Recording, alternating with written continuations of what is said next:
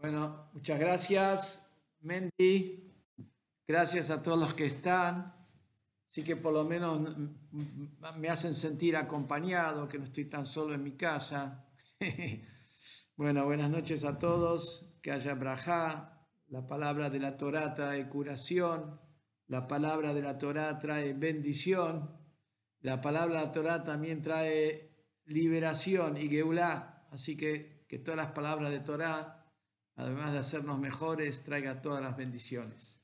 Como estamos en las semanas entre Pesach y Shavuot, como hablamos la semana pasada, cada semana de estas semanas, el Shabbat por la tarde, estudiamos, leemos Pirkei Avot, capítulos de nuestros sabios.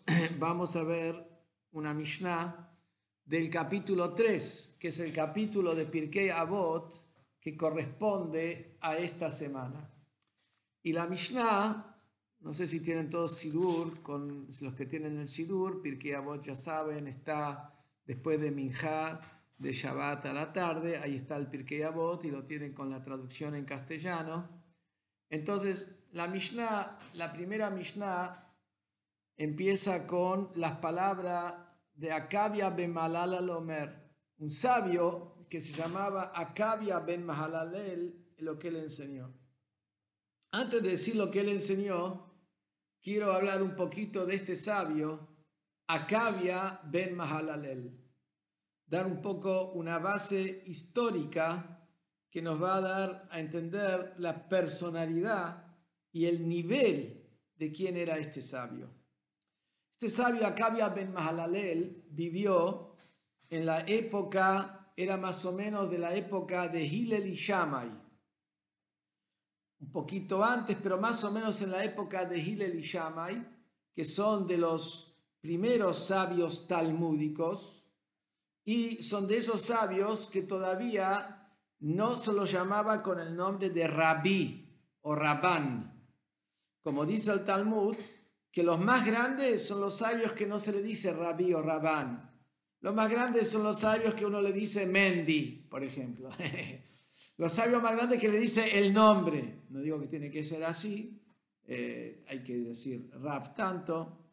Una vez eh, yo entré al Rebe a una audiencia privada, siendo un bajur. Entonces, y el Rebe mencionó ahí el nombre de quien era mi mentor, Rab Yoel, y el Rebbe dijo Rab Yoel, dijo Rab, por más que para el Rebbe era un Hasid más, podía haber dicho Yoel, como los amigos lo llamaban a él Yoel, podía llamar Yoel. El Rebbe dijo no, Rab Yoel, Rab Yoel. De todos modos, los grandes Jajamim de la primera época de la Mishnah se llamaban directamente con el nombre sin ningún título. Por eso acá dice Akabia ben Mahalalel. Akabia, no dice siquiera el, título rabí. Este Acabia ben Malalel no encontramos en el Talmud muchos dichos y enseñanzas en su nombre. Una de las pocas que hay es la que aparece acá en Pirkei Avot. Pero aparece en el Tratado de Duyot, que se llama Tratado de Testimonios, en ese tratado sí aparece dos Mishnayot que hablan de quién era Acabia ben Mahalalel. Y ahí nos va a dar una idea de la dimensión extraordinaria de Acabia ben Mahalalel. Acabia ben Mahalalel, en su época ahí, en esa Mishnah, que son testimonios de sabios, sobre que ellos recibieron de una generación anterior, ahí dice que Acabia ben Malalel dio testimonio de cuatro leyes que él recibió de su generación, la generación anterior, cómo queda la ley en cuatro diferentes situaciones. No importa ahora todos los detalles, vamos a hablar nada más que de una de las cuatro. Y los sabios contemporáneos de Acabia, Ben Malalel, decían que no, que la ley no es como, como este testimonio. ¿Por qué? Porque había acá una discusión de que si los sabios de la generación de, previa, los maestros de Acabia ben Malalel, si ellos opinaban de una manera, la mayoría opinaban de otra. Y Acabia ben Malalel, él opinaba que la mayoría de los sabios iban con la posición que él tenía, o sea, él seguía la posición de la mayoría de los sabios, que la ley en estos cuatro casos es de tal y tal manera. Para dar un ejemplo de los cuatro casos de que vamos a hablar es, si una mujer que es una sotá, quiere decir una mujer sobre la cual hay duda si se comportó de manera indecorosa con otro hombre, no con su esposo, y si esa mujer era una conversa o si era otra situación que también tipo parecido a conversión, si también se le da de tomar del agua con el cual se probaba a esa mujer si era si había sido fiel y honesta o si actuó de manera indecorosa, y acá Ben Malalel opinaba que a esa, si es una mujer conversa, no se le daba de tomar del agua. Lo aprende de un texto, de un texto. Es una cuestión que pasa por una cuestión lógica. Es una ley, una ley que se aprende del texto. Así opinaba Acabia Ben Malalel. Pero los, otros sabios contemporáneos de Acabia Ben Malalel opinaban que la mayoría de los sabios de la generación previa decían que no, que esta mujer se le da de tomar del agua de la de, para probar si ella fue fiel o no fue fiel, igual como a cualquier mujer yehudí, sin ninguna diferencia. Es una conversa, no hay ninguna diferencia, es una mujer yehudí como todas. ¿Y qué pasó? Acá había Ben Malalel como él recibió de su generación que la mayoría opinaba de cierta manera, él seguía firme con esa opinión.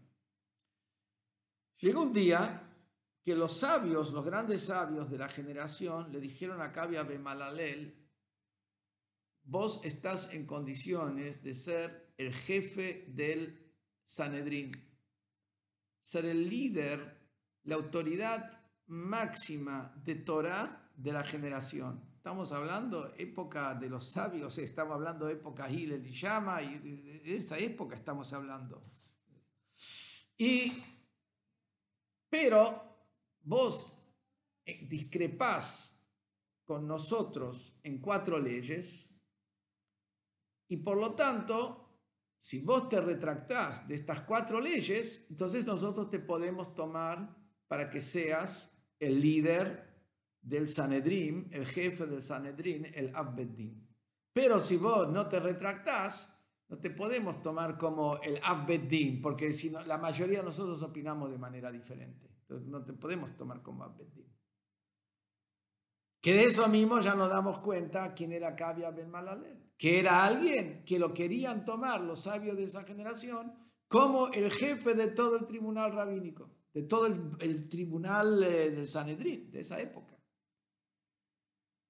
Y Acabia les contestó dos cosas. Una le contestó, lo que yo opino así, no es una cuestión, es una cuestión, yo recibí de mis maestros de la mayoría de los sabios de la generación anterior, opinaban de tal manera. Para mí la ley es así, porque la ley va de acuerdo a la mayoría. Entonces la mayoría opina de los jajamim opinaba de esta manera, eh, yo no puedo cambiar mi opinión, porque para mí esto es la ley. Entonces les dijo, prefiero que ser un tonto toda la vida, o sea, que me tomen de tonto, que podía haber sido el cargo máximo de un judío en todo el pueblo judío en esa época,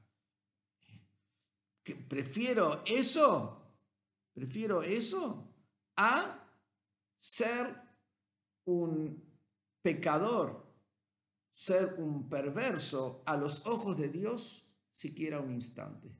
Porque si yo voy a ir contra lo que yo recibí, que así es la alajá, así es la ley, estoy yo siendo pecaminoso. Y prefiero que me tomen de tonto y no quiero ser pecaminoso toda mi vida. Y que pues contestó una segunda cosa también, que es, ¿qué va a decir la gente? La gente va a decir, para lograr, para que lo nombren jefe del Sanedrín, cambió su posición. ¿De qué va a valer mi palabra? Mi palabra no va a valer nada. Alguien para que para lograr un puesto cambia su posición en su posición de Torah, en lo que él cree, no es que él cambia su idea y le da la razón a los otros. Para, ¿Qué va a decir la gente? La gente va a decir que, bueno, yo volví a reanalizar y volví a de alguna manera a recapacitar que como la mayoría opina de tal manera, yo ahora tomo la posición de la mayoría. La gente no va a decir eso. La gente va a decir, ahora como lo nombran como jefe del Sanedrín, por eso se retractó.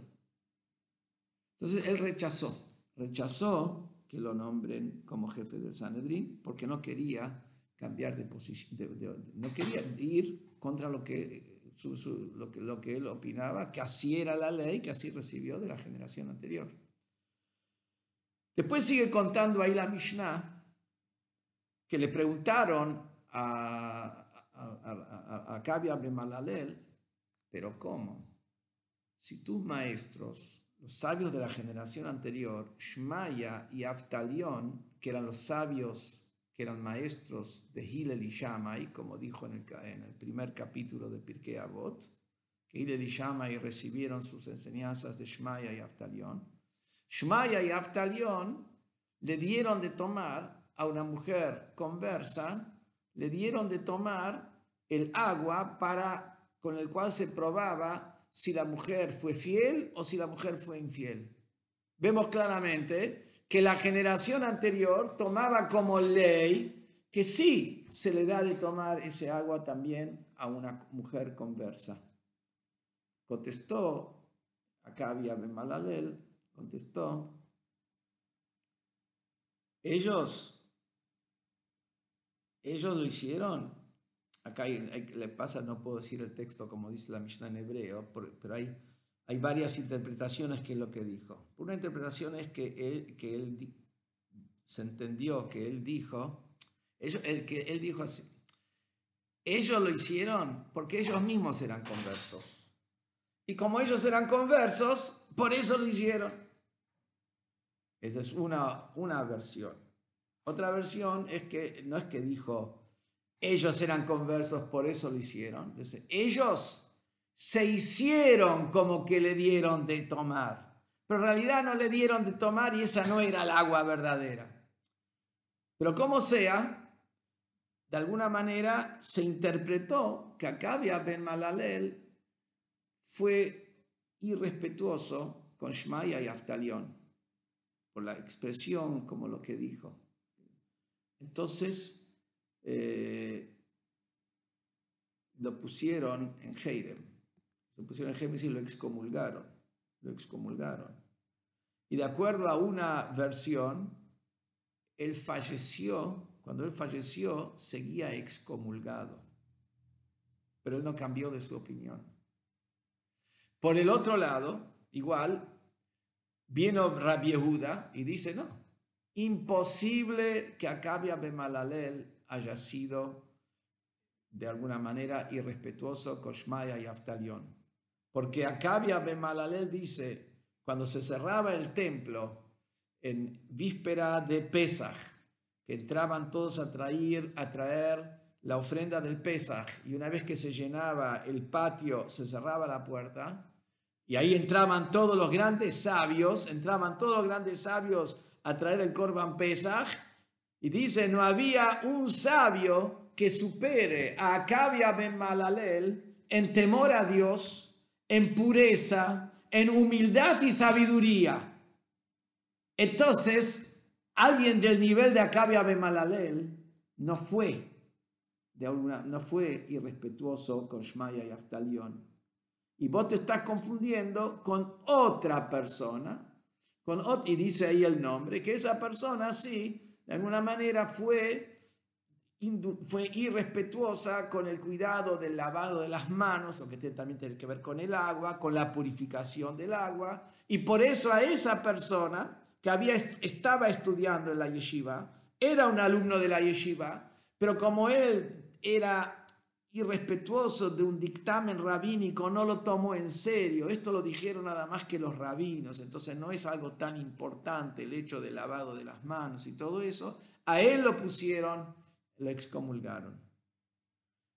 Y, pero sigue ahí contando la Mishnah que antes de fallecer, antes de fallecer, vino el hijo a verlo a Cabia Ben Malalel y Acabia le dijo al hijo, quiero que vos aceptes la opinión de mis compañeros, que en estos cuatro casos la ley es como dijeron ellos. Entonces le preguntó el hijo, pero no entiendo, papá, vos siempre tuviste una posición diferente a la posición de ellos. ¿Cómo es que vos me decís que ahora yo tengo que escuchar la posición de ellos cuando vos no lo hiciste? Entonces le contestó a Cabia y acá tenemos una enseñanza extraordinaria. Contestó así. Yo escuché de la mayoría. Para mí la mayoría de los rabinos de la generación anterior opinaban de la manera como yo decía. Ellos, los otros que discuten conmigo, para ellos la mayoría de los rabinos de la generación anterior opinaban de manera diferente de lo, de lo que yo decía. O sea, había una discusión entre Acabia y sus compañeros cómo opinaba la mayoría de los jajamim en la generación anterior. Entonces como yo escuché de la mayoría que la ley es así, yo no tengo opción, porque de acuerdo a la Torah va de acuerdo a la mayoría de los jajamim. Yo escuché de la mayoría. Ellos siguen su posición porque para ellos la mayoría opinaba de la otra forma. Entonces ellos siguen también como es la ley, que hay que ir de acuerdo a la mayoría. Pero vos, le dice al hijo, Vos, mi posición la escuchaste de uno solo. Y la mayoría de tus maestros opinan de manera diferente. Entonces, cuando vos escuchaste de uno de, uno de los rabanim de una forma y la mayoría de los rabanim de otra forma, vos tenés que hacer caso, la ley es como dice la mayoría, vos tenés que hacerle caso a la mayoría. Vemos acá nuevamente el nivel de integridad extraordinaria que tenía Acabia y donde él se movía al pie de la letra con la integridad siguiendo las reglas de la Torá más allá de lo que es su persona en absoluto, que él opinaba así, le dice, hijo, no, vos tenés que seguir la mayoría de los jajamín, porque vos, la mayoría que vos escuchaste opina de manera diferente de la que yo escuché. Pero ahí no termina la historia.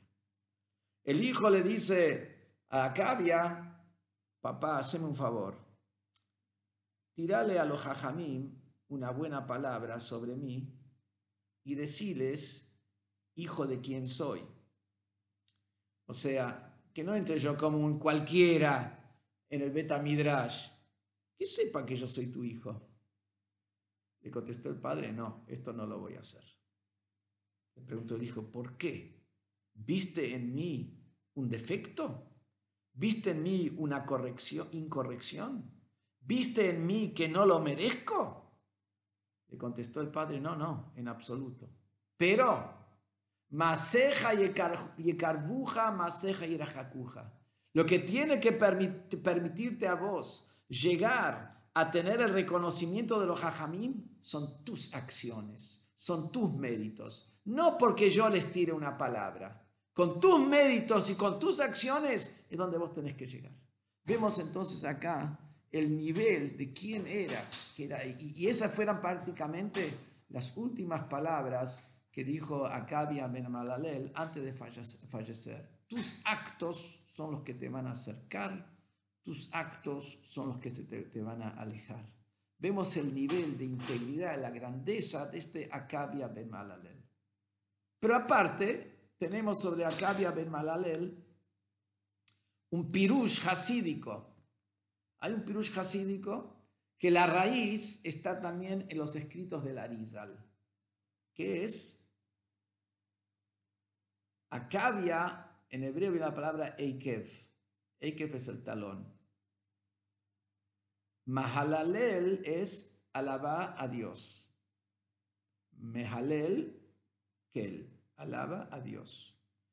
Tradujo un Hasid en cierta situación, cuando había un Yehudí que estaba rezando de manera enfervorizada, aunque no era un Yehudí que, era el, gran genio, el gran eh, cop, la gran cabeza, que estaba rezando con mucho fervor y corazón, dijo un Hasid, acá había el talón del Mahalalel, el talón de, de quien está alabando a Dios, Omer habla. En esta persona, hasta el talón habla. Esta persona que está imbuida, que está metida en su tefilá, está metida en su inspiración, el talón de él habla. El talón de él es diferente. En otras palabras, una persona que está totalmente atravesada, totalmente sumergida en lo que quiere decir con alabar a Hashem, sentir a Hashem, la tefilá, también su talón es diferente. Incluso el detalle más ínfimo de su persona es diferente, brilla de manera diferente. Entonces vemos acá, esta, después de esta introducción, vamos a estudiar la Mishnah. Y vamos a estudiar la Mishnah, primero la voy a ir traduciendo literalmente y después vamos a entrar a analizarla. ¿Qué dice Acabia ben Malalel? Acabia ben Malalel dice lo siguiente. Histakel bishloshat varim, observa tres cosas, y no vas a caer a manos del pecado. Que acá dice observa. Observa no es simplemente mira. Observa. O sea, si vos no querés caer a mano del pecado, no es suficiente con que tengas una mirada superficial de las cosas. Para no caer a mano del pecado, hay que tener una mirada profunda de las cosas, que llegar más allá de lo superficial. Hay que observar. Vos tenés que observar, profundizar en estas tres cosas y no vas a caer a manos del pecado. ¿Qué quiere decir no vas a caer a manos del pecado? Tenía que haber dicho no vas a pecar. Velo tachto, lo texta.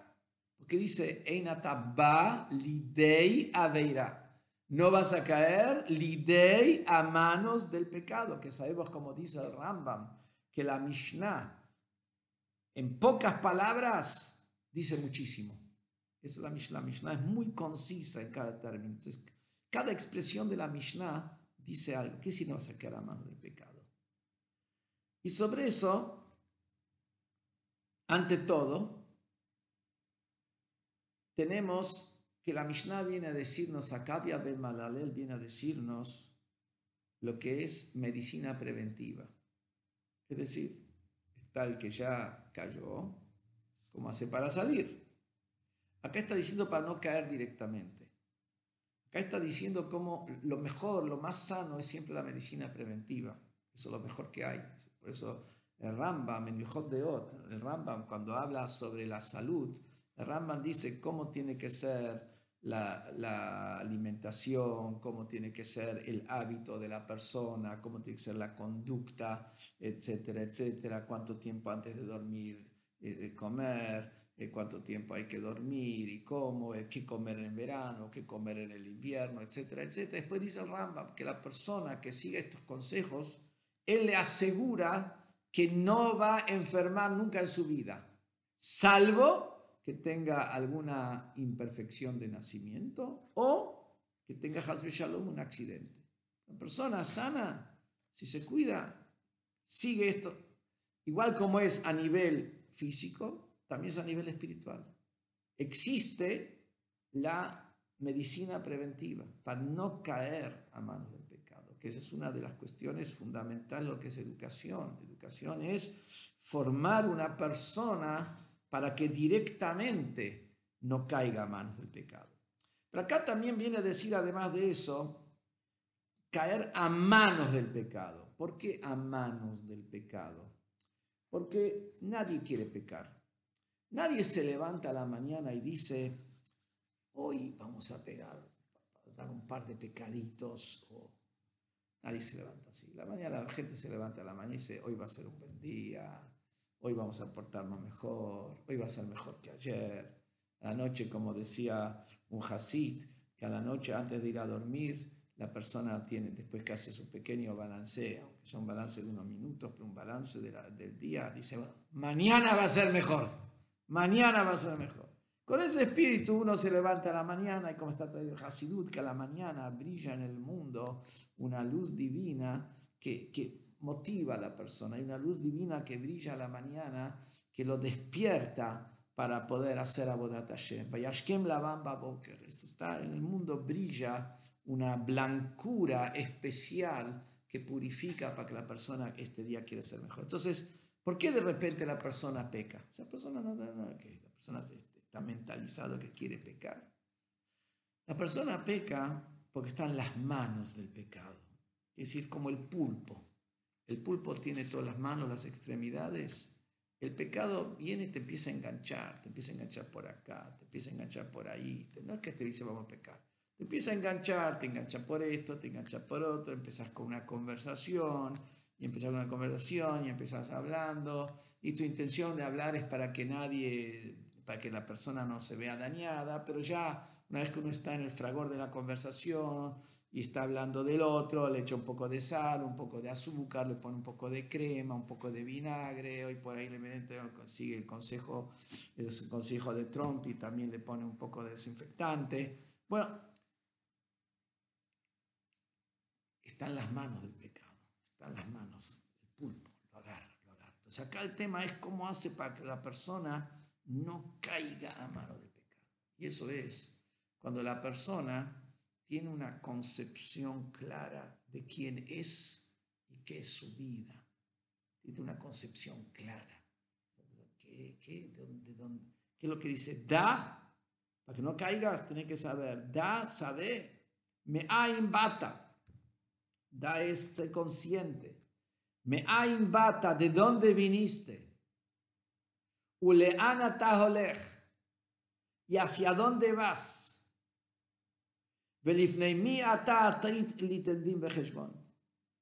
Y frente a quién vas a tener que rendir en el futuro din y heshbon. Vas a tener que rendir juicio y cuenta. si vos sos consciente de dónde venís, a dónde vas y frente a quién tenés que rendir cuenta, entonces no vas a caer a mano del pecado. Y la Mishnah sigue diciendo, y ante todo, y ante todo también acá le han atado de dónde venís, a dónde vas, que decir lo siguiente. Si la persona sabe que la vida tiene un propósito, de dónde venís y a dónde vas, no es que quede hacer lo mismo. La gente entra en el pecado. ¿Por qué? Por placer, por esto, por lo otro. Porque no, no, no, le falta propósito. ¿Hacia dónde vas? ¿De dónde venís? ¿Hacia dónde vas? vamos a analizar más tarde un poquito más, más lo que quiere decir esto, pero primero es el propósito. Vos tenés que tener en cuenta cuál es el propósito de tu existencia y que vos tenés responsabilidad para rendir sobre tu existencia. Dios te dio 80, 90, 120, 150 años de vida, te dio todo, dio todo lo que te dio. ¿Qué hiciste con eso? Tenés que rendir cuentas frente a Hashem, lo que hiciste con todas las posibilidades que Hashem te da y la salud y todo lo que Hashem Baruch Hashem nos da todos los días. Entonces, ¿qué es lo que acá ante todo viene a decirnos que tiene que haber, tiene que haber, saber que hay un propósito. La gente que peca es porque no tiene propósito en la vida. Es todo superficial. Ahora se me ocurrió así, mañana se me ocurrió así, y todo para lograr la gratificación superficial. No es que la, la persona no entiende que fue creado con un objetivo. El mundo no se hizo solo, lo hizo Hashem. Y Hashem lo hizo para algo, lo hizo para un objetivo. Y puso a la persona con un objetivo persona está para cumplir con un objetivo. El problema de la gente, ¿por qué la gente cae en el pecado? Porque no tiene objetivo en la vida. Porque para el objetivo es pasarla bien. Sí, el verdadero pasarla bien es cuando la persona cumple su objetivo. Ahí está lleno realmente. Pero cuando el pasarla bien en sí mismo es el objetivo, entonces uno la pasa bien con drogas, otro la pasa bien con qué sé yo qué otras cosas, otro la pasa bien, la durmiendo todo el día, la pasa bien, que eso, e, e, e, eso es la autodestrucción de la persona. Pero cuando la persona entiende que hay un propósito para qué está, de dónde venís y hacia dónde vas, y frente a quién tenés que rendir cuentas, entonces la persona saca fuerzas para no sucumbir a las tentaciones superficiales, no sucumbir a las cuestiones que son triviales. ¿Por qué? Porque sabe que hay algo mucho más profundo que está en juego.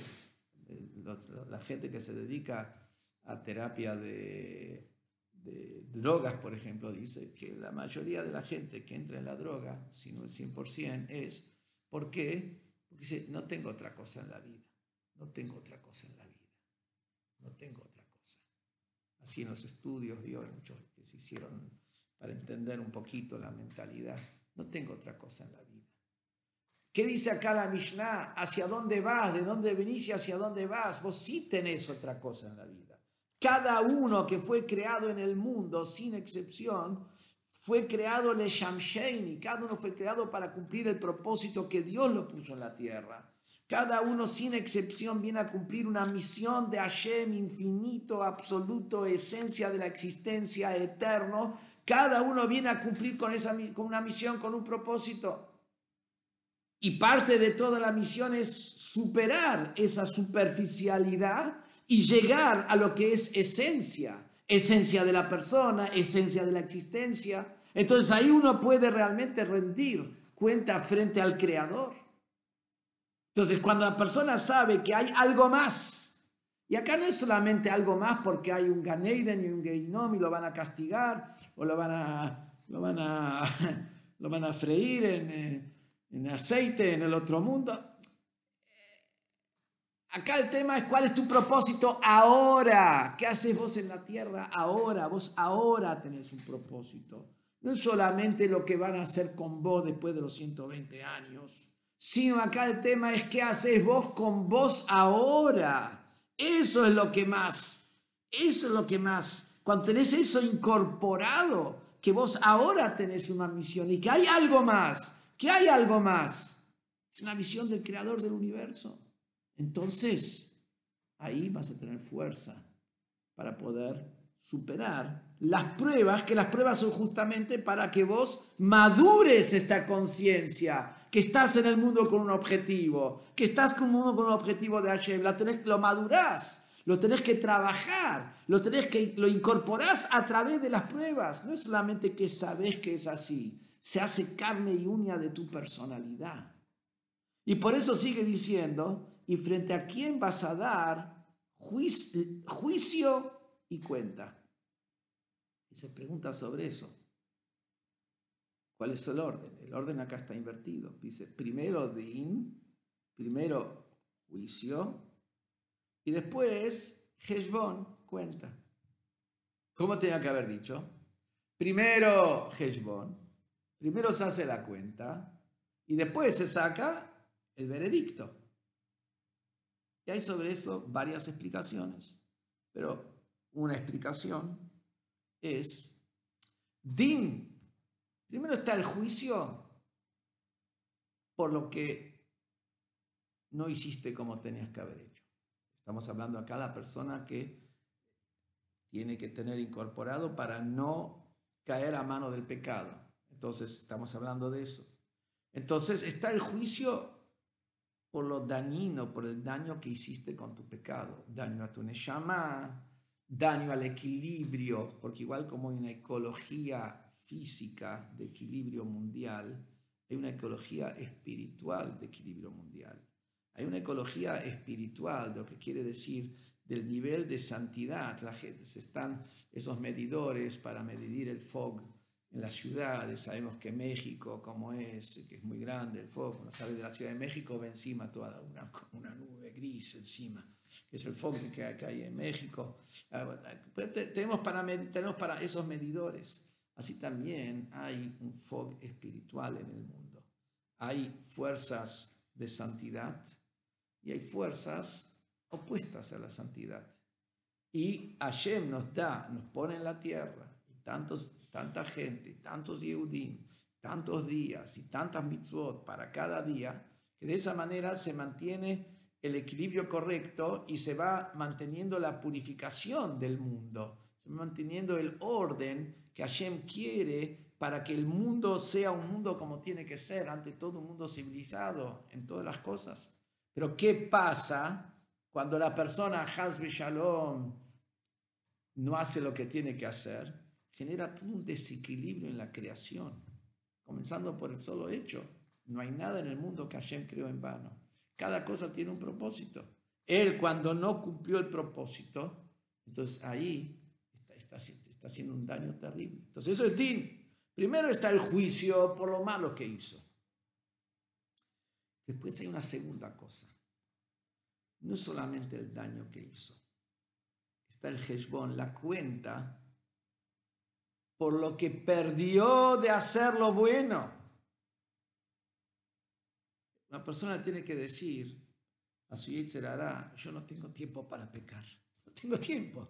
Mañana, hoy no. Mañana, hoy no tengo tiempo.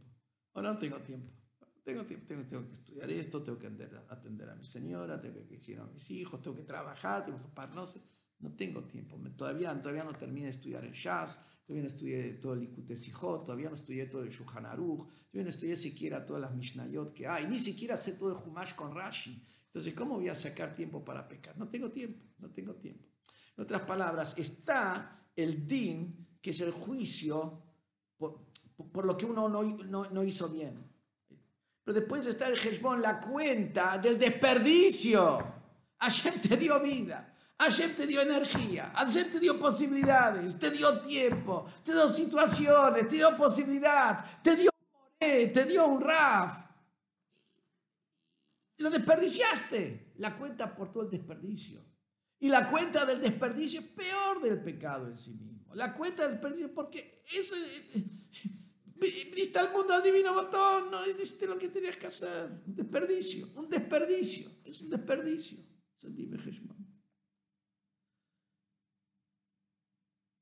El Baal tiene otra explicación.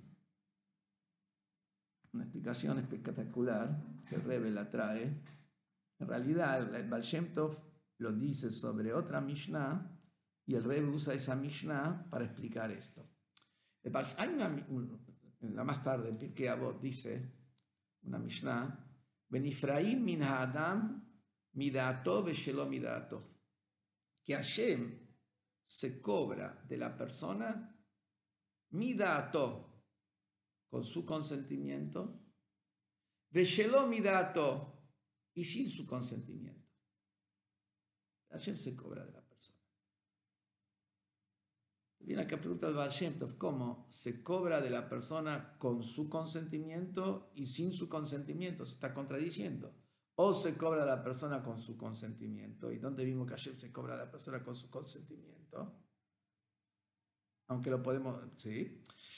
Y, y, mida, y, y y sin su consentimiento. ¿Cómo es esto? Explica el Baal una cosa espectacular. Dice así. En realidad, una neshama, un alma, neshama yudit, un alma yudí, es algo tan elevado que no lo puede juzgar el Bedin Shel Mala. Bedin Shel Mala quiere decir el, tribunal celestial, el tribunal del cielo, compuesto por ángeles. Un ángel no tiene lo que opinar sobre un alma. Un ángel no puede opinar sobre un alma, porque un alma es superior a un ángel. Un alma es superior a un ángel. Entonces, más aún, un alma que bajó a este mundo para poder, para poder eh, de alguna manera eh, entender lo que es un alma que tiene que vivir todas las tentaciones de este mundo y las situaciones de este mundo, tampoco no puede juzgar, no lo puede juzgar, no puede juzgarlo un alma. O, el Bedin Shalmala. ¿Qué entiende un ángel de todo esto? Un ángel no entiende de nada, no entiende ni lo que es un alma, ni entiende lo que es, lo que vive la persona en este mundo y lo que tiene que enfrentar y luchar todos los días. No, no, no escuché nunca, no, sé, no, recuerdo, por ahí Rabino Mendy me puede ayudar a recordar, si se habla de que un alma tuvo que estar en cuarentena.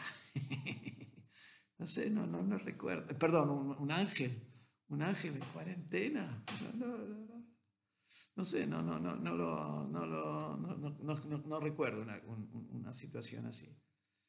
Entonces, dice el Baal el único que puede juzgar a un alma es un propio alma. Pero también otra alma no lo puede juzgar porque no vivió esas situaciones. Porque eh, eh, esta situación es diferente a la otra. Es como decir, un, juez tiene que, tiene que, estamos hablando siempre en términos eh, místicos, ¿no? Un juez tiene que estar en ese lugar. No juzgues a tu compañero hasta que no llegues a ese lugar. Entonces, el único que realmente puede juzgarse es uno a sí mismo. El único que puede juzgar y determinar qué pasa con uno es uno mismo. Como uno se va a juzgar a sí mismo. Dice el Baal muy sencillo. Se juzga a la persona con su consentimiento y sin su consentimiento. ¿Qué quiere decir? Le ponen a la persona en la, vida, todos los días, situaciones donde la persona juzga. La persona juzga a este, al otro, al compañero, al maestro, a todo el mundo juzga. La persona se la pasa juzgando y analizando a los demás permanentemente. Entonces, ¿qué hacen? Le ponen a la persona una situación como una situación donde él mismo atravesó. Y la persona juzga al otro. Este, lo que hizo, hay que colgarlo, hay que colgarlo por lo que hizo. Entonces, ahí cuando él dijo, sacó el veredicto sobre el mismo, vos hiciste lo mismo, vienen en el cielo, hoy lo podemos entender mejor, le traen la filmación, estaba ahí la cámara oculta, le traen la filmación, le muestran su situación, cuando cómo él actuó, le muestran qué es lo que él opinó cuando el otro actuó en lo mismo, dice, bueno, vos dictaminaste sobre vos mismo. Vos dictaminaste sobre vos mismo. Eso quiere decir que Dios se cobra de la persona con su consentimiento y sin su consentimiento. Con su consentimiento es por? Porque Él está dictaminando sobre el otro, lo que Él dice conscientemente, cómo es en tal situación. Sin su consentimiento se lo aplican a Él, se lo aplican a Él. Y eso dice el Rebe, es la explicación porque dice acá la Mishnah, din, primero juicio y después heshbon y después cuenta. ¿Por qué? Primero se hace el juicio el primero está la persona juzga al otro. Dime lo que la persona juzga al otro. Y después que la persona juzgó al otro, Heshbon me dice, bueno, vamos a hacer la cuenta con vos. Eso, vamos a hacer la cuenta con vos. Esto te cuento una, una historia. Una vez habían llegado unos Hasidim a lo del Tzemach Tzedek, el Rebbe Tzemach Tzedek, y, y, era una situación muy especial. Parece, que había, justo se había inaugurado una parte ahí del Beit Knesset, del Tzemach Tzedek, el Lubavitch, después que se había incendiado. Parece que fue así, entonces vinieron un poquito para ir para la inauguración, vinieron los Hasidim que vinieron viajando de muy lejos. Entonces el Rebbe les preguntó, el Tzemach Tzedek les preguntó, eh, ¿qué quieren? ¿Que les diga un discurso hasídico? ¿O quieren un maíz? Que les cuente un maíz. Bueno, los hasidim sabían que el discurso hasídico, el rebe un día antes, un día después lo va a decir. Pero el maíz que quiere contar no necesariamente lo va a contar, porque hay que ver si lo va a contar el maíz. Entonces, dijeron, queremos que nos cuente un maíz. Entonces le contó un maíz, el, el, el, Alter eh, perdón, el Tzemach una persona que estuvo acá en la tierra y cuando había estado acá en la tierra había tenido eh, una, eh, tenía, era dueño de, de, hosterías, una persona, una terrateniente yehudi, y él le alquilaba a otro yehudi, le alquilaba a otro yehudi, y, y, le alquilaba al otro yehudi, y, el, y, el otro yehudi, como pasó, no sé si fue una cuarentena, qué es lo que pasó, dejó de pasar, pagar el alquiler. Bueno, entonces, ¿qué pasó? Había un, había un Raf que escuchó de esta historia, entonces agarró y le mandó decir, mira, perdonale la deuda. Bueno, una vez le perdonó la deuda, dos veces le perdonó la deuda. La tercera vez ya no le perdonó y lo echó del lugar y la otra persona lo que se sufrió, etcétera, etcétera. Esta persona, la verdad lo que hizo fue, bueno, no me pagó dos veces, le, saqué el local, eh, llegó al otro mundo, llegó al otro mundo. En otro mundo dijeron, ¿qué es esto? Echó un yehudí, echó un yehudí una familia judía a la calle. Pero enseguida vinieron unos, vinieron, había otras Neshamot que dijeron, hey, hey, ¿qué están juzgando ustedes? Ustedes no pueden juzgar. Si, si, si, si, ustedes están acá en el cielo, ustedes en el cielo saben lo que es ganarse un peso, ustedes saben lo que es cobrar los alquileres, Ustedes saben hasta que se alquila un local y después hasta que se cobra el alquiler, y mientras tanto sube el dólar y la plata se desprecia. Ustedes saben todo eso. Ustedes no lo saben, no lo entienden. Entonces dijeron en el cielo, dijeron, bueno, en la tierra lo tiene que juzgar. Entonces el Tzemach les preguntó a la, a Hasim que están ahí, ¿y ustedes qué opinan?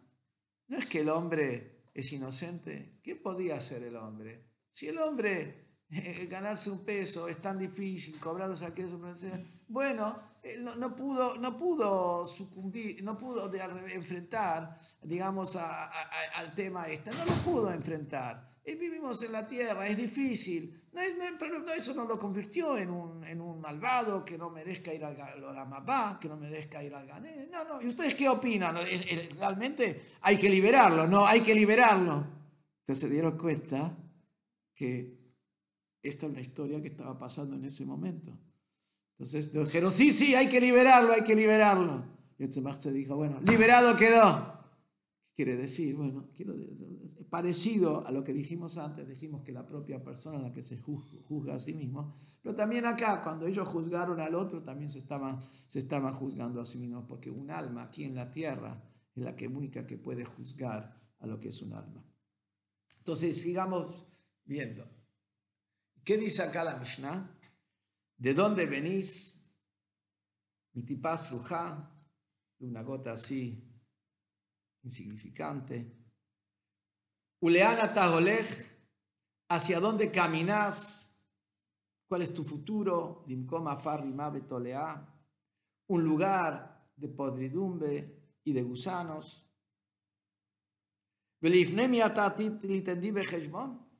¿Y frente a quién vas a, tener, vas a rendir juicio y cuenta?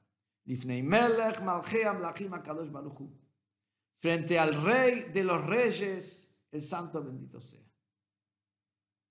Y acá el rey explica de una manera extraordinaria. Bueno, ante todo, lo que dice acá, dice acá, dice tres cosas, dice. Dice que de dónde venía, eso lo explica el Bartenura. Bartenura explica y todos lo traen. ¿De dónde venís? De una gota insignificante. ¿Qué quiere decir? Esto es, si la persona tiene, ¿por qué la persona peca? La persona peca por orgullo, por ego. Mira, ¿de dónde venís vos? ¿De qué, te crees que sos? Eso, esto, es que la persona reflexiona en eso, le baja un poco el ego. La otra cosa por la cual la persona peca es que busca gratificación, gratificación permanente. Entonces le dice, ¿a dónde vas a ir? un lugar de, de, polvo y de, y de, y de gusanos. ¿Qué te, qué, ¿Qué te va a valer toda esa gratificación si vas a terminar ahí? Vas a terminar ahí. Entonces, es como decir, para la persona peca o por ego, o peca porque le busca, por, por la indulgencia, la indulgencia en placeres, o la persona peca porque eh, es fiaca se deja estar ahí. Entonces, ¿frente a quién vos vas a tener que rendir cuentas? ¿Frente a quién tienes que rendir cuentas? Esta es la, la, la explicación literal, literal. Viene el Rebe y explica algo espectacular en toda esta Mishnah.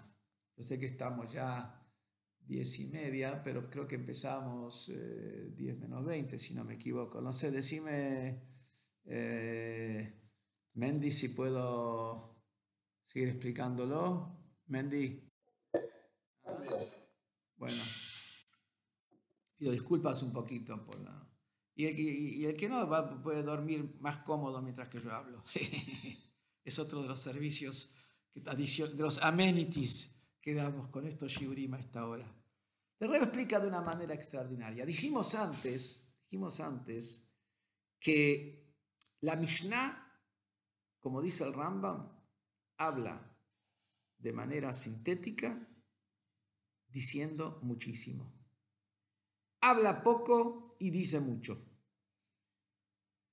Uno agarra esta Mishnah, parece que hay una redundancia total. Empieza diciendo así, Acabia Ben Malalel dice, observa tres cosas y no vas a caer a mano del pecado. ¿Para qué me dice observar tres cosas? ¿Qué diferencia hay? ¿Tres, cuatro, cinco, seis, siete? ¿Qué diferencia hay? Aparte, yo solo puedo contar cuántas cosas son. Entonces, ante todo, ¿para qué me dice observar tres cosas? Primero, se puede después dice, de, saber de dónde venís, a dónde vas, hacia dónde vas, y frente a quién en el futuro vas a tener que rendir juicio y cuenta. Bueno, podía haber terminado ahí la Mishnah, pero la Mishnah no terminó ahí. ¿De dónde venís? De esta gota que no, no. ¿Hacia dónde vas? Al lugar de la podridumbre. ¿Frente a quién vas a rendir de juicio y cuenta? Frente al rey de los reyes. ¿Es el? Este, la Mishnah tiene que haber dicho así. Acá veame Malal, él dice lo siguiente. Observa que venís de tal gota, vas al lugar de la podridumbre, rendí juicio frente al rey de los reyes y no caes a mano del pecado. Todo esto dice, ¿de dónde venís? ¿A dónde vas? Parece que es el sefaradí que en el ceder de Pesach. ¿De dónde venís? ¿A dónde vas? Bueno, para, esto está redundante. ¿Para qué, para qué, para qué viene a decir? ¿Dónde venís? ¿Dónde vas? Y, y, y, y después vuelve a repetir todo. ¿De dónde venís? De tal cosa. Lo podía haber explicado la primera vez cuando dice dónde venís. Y haber explicado también la primera sanción de vas. Y frente a quién vas a rendir de juicio y cuenta, lo podía haber explicado la primera vez. ¿Por qué toda esta redundancia? Explica el Rebe, espectacular. La Mishnah acá tiene tres, tres estrofas. La Mishnah está compuesta de tres partes que le hablan a tres personas diferentes. Y incluso puede ser a la misma persona en otro momento de su vida o en otro momento de este día mismo. La persona puede estar en diferentes situaciones. Hay tres personas. ¿Qué es? La primera es la persona que se le dice, observa que hay tres cosas y no caes a mano del pecado. Punto. ¿Qué quiere decir? Y ahí terminó. Este es el primer grupo. La segunda es saber de dónde venís y hacia dónde vas y frente a quién vas a dar rendir juicio y cuenta. Es el segundo grupo. El tercer grupo es de dónde venís de la gota, hacia dónde vas, hacia el polvo. Frente a quién rendís frente a Shem, es el tercer grupo. ¿Qué es el primer grupo? El primer grupo es la gente, la persona que vos le decís, observa tres cosas y con eso es suficiente para que no peca. No peca. ¿Qué quise observar tres cosas? Estás hablando observar tres cosas, estás hablando de las tres cosas y si no especificas cuáles son las cosas, estás hablando de las cosas elementales y, esenciales de la existencia. ¿Cuáles son las cosas elementales y esenciales de la existencia? Te dice, ¿qué es lo más esencial y existencial de la existencia? Lo primero es Hashem, lo segundo estoy yo, y lo tercero, ¿qué tengo que hacer? ¿Para qué estoy yo? Estas son tres cosas esenciales de la existencia. Hay un Dios que es el creador, estoy yo, ¿y qué tengo que hacer? ¿Para qué estoy? Esas son las tres cosas más esenciales de la existencia. Entonces viene acá Malalel y me dice, observa estas tres cosas, que hay un Dios que es el creador y te, que puso a vos en la tierra y te, con una misión, es suficiente. Tenés esto consciente en la cabeza, no vas a pecar. Hay un Dios y vos tenés una misión, no vas a pecar. No vas a pecar. Es el primer tipo de gente. Pero hay un segundo tipo de gente donde con eso no es suficiente. ¿Por qué? Porque la persona viene y pregunta, ok, hay un Dios, estoy yo y para qué estoy. Ok, tengo una misión, pero ¿qué gano? Está la persona con el solo hecho de tener una misión le es suficiente, no necesita ganar nada ni perder nada, no le interesa lo que gana y pierde, quiere cumplir con su objetivo. Un Sheliach quiere cumplir con su objetivo. El Shlichut del Rebbe gana, pierde, eso no es lo que cambia. Él tiene que cumplir con Shlichut. Está, eh, Hashem puso a Yehudi sobre la tierra para cumplir con la misión de Hashem. No importa si gana, si pierde. Pero para eso necesitas cierto nivel de actitud interna, desarrollo, cierto nivel de, actitud donde lo que te interesa es la misión y no te interesa, no tenés ningún interés. Pero la mayoría de la gente tiene una misión, pero pregunta, ¿pero qué gano con esto? Ok, voy a ponerte filín, pero ¿qué gano poniéndote filín? Ok, voy a hacer Shabbat, pero ¿qué gano haciendo Shabbat? ¿Qué gano de acá? Ok, lo voy a hacer, lo tengo que hacer, pero ¿qué gano? Y viene la Mishnah y le da espacio a eso. Porque si vos sos así, no, te engañes. Entonces, cada, la, la, Torah viene a educar a la persona. Educar no es agarrar, pasarle la plancha por encima. No, no.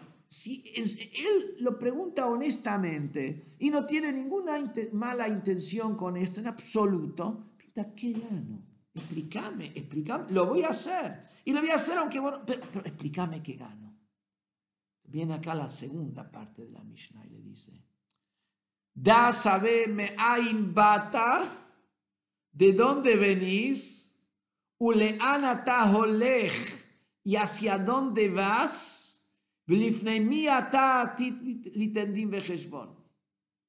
¿Qué dice acá? ¿De dónde venís? Acá está hablando Tienes que ser consciente de dónde viene tu alma.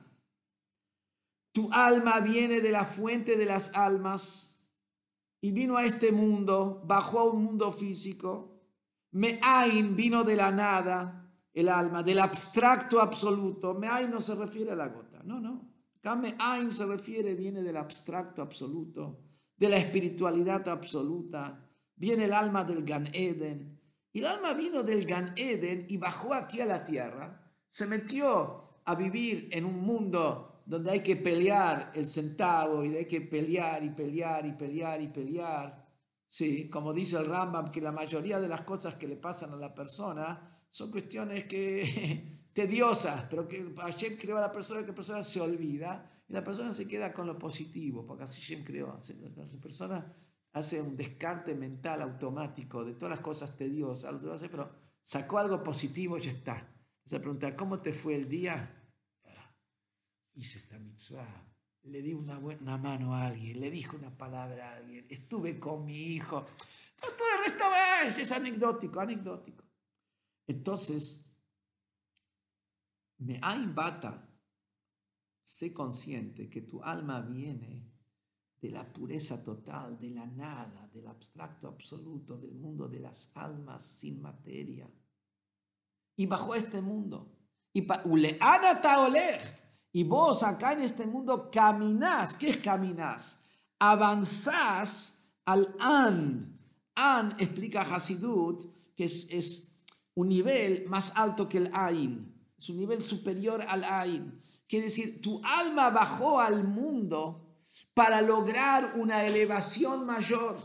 Una elevación, el alma estando en el mundo del espíritu, no puede lograr la elevación que logra en esta tierra cuando dice una braja sobre un pedazo de carne kosher y come un buen asado y después dice la braja jarona y invitó, invitó a otra persona para participar y después fue con esa fuerza, hizo tefilat minja. El alma logra una elevación que estando arriba en el mundo de la pureza no lo puede lograr. Esa elevación que tiene el alma, que se revela cuando el alma vuelve al Gan Eden y después en ahí se revela, pero ya estando aquí el alma potencialmente tiene esa elevación, después se revela arriba. El alma tiene una elevación que es inalcanzable arriba. Alma vino para elevarse acá a este mundo. Este está ganando, está ganando como eh, un nivel como está traído, que el alma acá en este mundo se une con Hashem con la esencia de Hashem. Gan Eden es solamente el reflejo, el brillo. Ziv HaShechina, el brillo de la Shechina. Así se habla del Gan Eden. Mientras que acá, en este mundo, lo tenés a la Noji Hashem lo queja. Como empiezan los diez mandamientos. Hashem mismo en la mitzvah, Asher Metzavcha Hayom. Estas palabras que yo yo mismo, no un brillo mío. Acá lograr la conexión con Hashem Mamash, con cada mitzvah, con cada palabra de Torah que haces en este mundo. Y por eso, entonces, sabes lo que ganas. Este es el segundo tipo de personas. Primer tipo de personas dice, no piensa si su alma se elevó si no se elevó. Hashem me ordenó, me es suficiente. El otro, para eso no le llega. O sea, sabe que lo tiene que hacer, pero ¿qué gano con esto? vamos a decir, el más comerciante. ¿Qué gano con esto? Eso es lo que ganas. Te unís con la esencia de Hashem, con la energía Hashem me lo queja. Que el alma estando arriba no podía, tenía acceso nada más que al brillo, al ziv. Y acá bajas acá a la tierra y te conectas con el anojí cuando cumplís una mitzvah. Entonces, eso es para un segundo tipo de personas. Pues un tercer tipo de personas. Tercer grupo de personas. Le hablas de la misión de Hashem. Ok. Pero no, no, no es que lo llama. Le hablas de que el alma se eleva. Tampoco no le llama. No es que no cree o sí cree. no le llama. No, no, no lo lleva, no le lleva.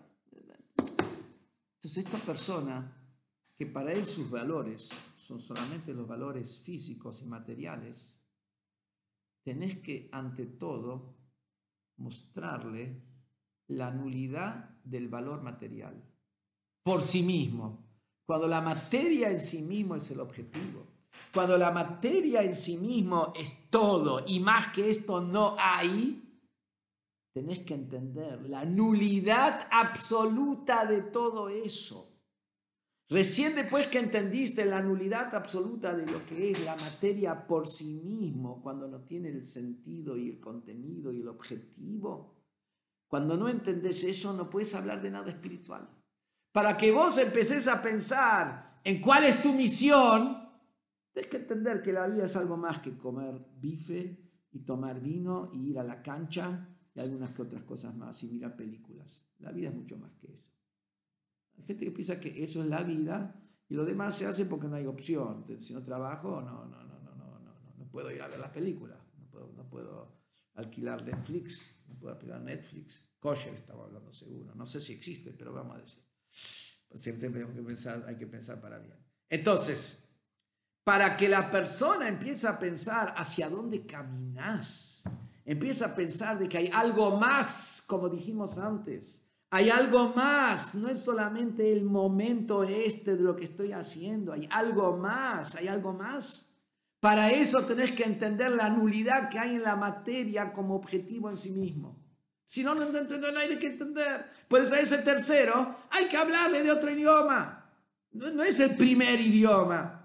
Primer idioma, el valor es la misión que Hashem te da. El valor es la elevación de la Neshama. Pero el tipo que no entiende de nada, tienes que empezar a decir, ¿qué, qué, qué estás invirtiendo? ¿Estás invirtiendo en tu cuerpo? Toda tu vida es tu cuerpo. Tenés tiempo para hacer gimnasia. Tenés tiempo para ir a correr Tenés tiempo para ir a comprarte una pilcha, no sé cuánto tiempo estás dando vuelta para, mirando que la pilcha te puso, no te puso. Entonces, esto lo digo para los hombres, las mujeres tienen autorizado. Entonces, ¿qué, tenés tiempo para ¿Tenés tiempo para todo eso? ¿Dónde venimos? Venido una gota. Estás todo, estás, toda tu vida es una servidumbre al producto de esa gota podrida. Eso es toda tu vida. Estás invirtiendo. ¿Y después qué? Estás pensando, ¿qué hago? Compré acciones, compré acciones en eh, IPF. Compré acciones, bueno, IPF justo no baja y nunca baja el petróleo. En la Argentina nunca baja el petróleo. Pero compré acciones en, eh, qué sé yo, Exxon, no sé si tienen acciones o no tienen acciones. En petróleo, sí, se hizo pomada. Se hizo pomada. Uno busca dónde, en qué invierto, invierto en el oro, invierto en qué, ya no sé en qué invertir. En la, Argentina yo me quedo en Loction, hoy me quedo en Loction, pero te quedas un tiempo en Loction, de repente te das cuenta de que, la inflación te lo llevó, la inflación es en Loction. Ah, ¿Qué hace la persona? La persona está constantemente buscando invertir, invertir en valor real estate, en valor real, en valor que queda, en valor que perdura algo que es perdurable. Entonces eso, está, eso se pasa la vida de la persona. Entonces, ¿por, qué trabajas y te matabas todo, todo? Igual terminás, terminás ahí en, en el polvo, terminás en el polvo. Toda tu vida estuviste trabajando para esto, para terminar en el polvo, para el polvo. Entender que hay algo que es eterno, hay algo que tiene que ver con Neshama, hay algo que va más, que todo el sentido de la persona es que en un instante, flip, y terminó todo. Entonces, todo, era que era una ilusión, era que, ¿qué, era todo esto? Estamos pasando el rato, es todo un entretenimiento, es todo un entretenimiento, es todo Disneylandia, es todo Disneylandia. No, hay una verdad esencial detrás de todo esto. Pero para que te des cuenta la verdad esencial, es cuando viene este momento y te das cuenta. Invertí en propiedades en varios países, en ningún lugar me están pagando el alquiler Invertí en acciones, no sé por dónde andan. Eh, ¿Qué es lo único que me sirve hoy? ¿Qué es lo único que me sirve? Un poco de efectivo, de pesos para ir a comprar algo de comida. Lo único que me sirve. Y poder, pagar las cuentas, poder pagar las cuentas. Entonces, cuando ahí te das cuenta, entonces, ¿en qué estuve yo metido toda mi, en qué estoy invirtiendo? Si esto es el objetivo, me quedo en cero. Tengo que entender que este no es el objetivo, esto es un medio. Esto es un medio para lograr grandes cosas, pero cuando sabes lo que tenés que lograr con esto, cuando sabes la misión que Hashem te da. Entonces ahí, después de que le dijeron, le hablaron a él bien claro y perdió esa idolatría al materialismo per se. Perdió. Entonces ahí se le bajan los sumitos del ego, ahí se le bajan los sumitos del, del materialismo y la búsqueda de placeres. Y ahí, se, como se dice en se da un shock, se da un movimiento y empieza a moverse. Entonces, ¿qué es lo que resulta? Que la Mishnah no es que hay una redundancia. Me habla de tres tipos de personas. Está la persona que es un idealista y entregado total. Le interesa la misión. No todos son idealistas. Está la persona que busca ganar, pero busca la ganancia espiritual. ¿Qué, gane con esto? La ganancia espiritual. Pero después está la persona que todavía no puedes hablarle con ese idioma. Entonces tenés que primero ubicarlo en la realidad, que el tipo se despierte, que, que se, saque, se, aprenda la realidad. Ahí viene la tercera parte. Es una Mishnah espectacular, extraordinaria, que nos enseñó Akabia Ben Malalel.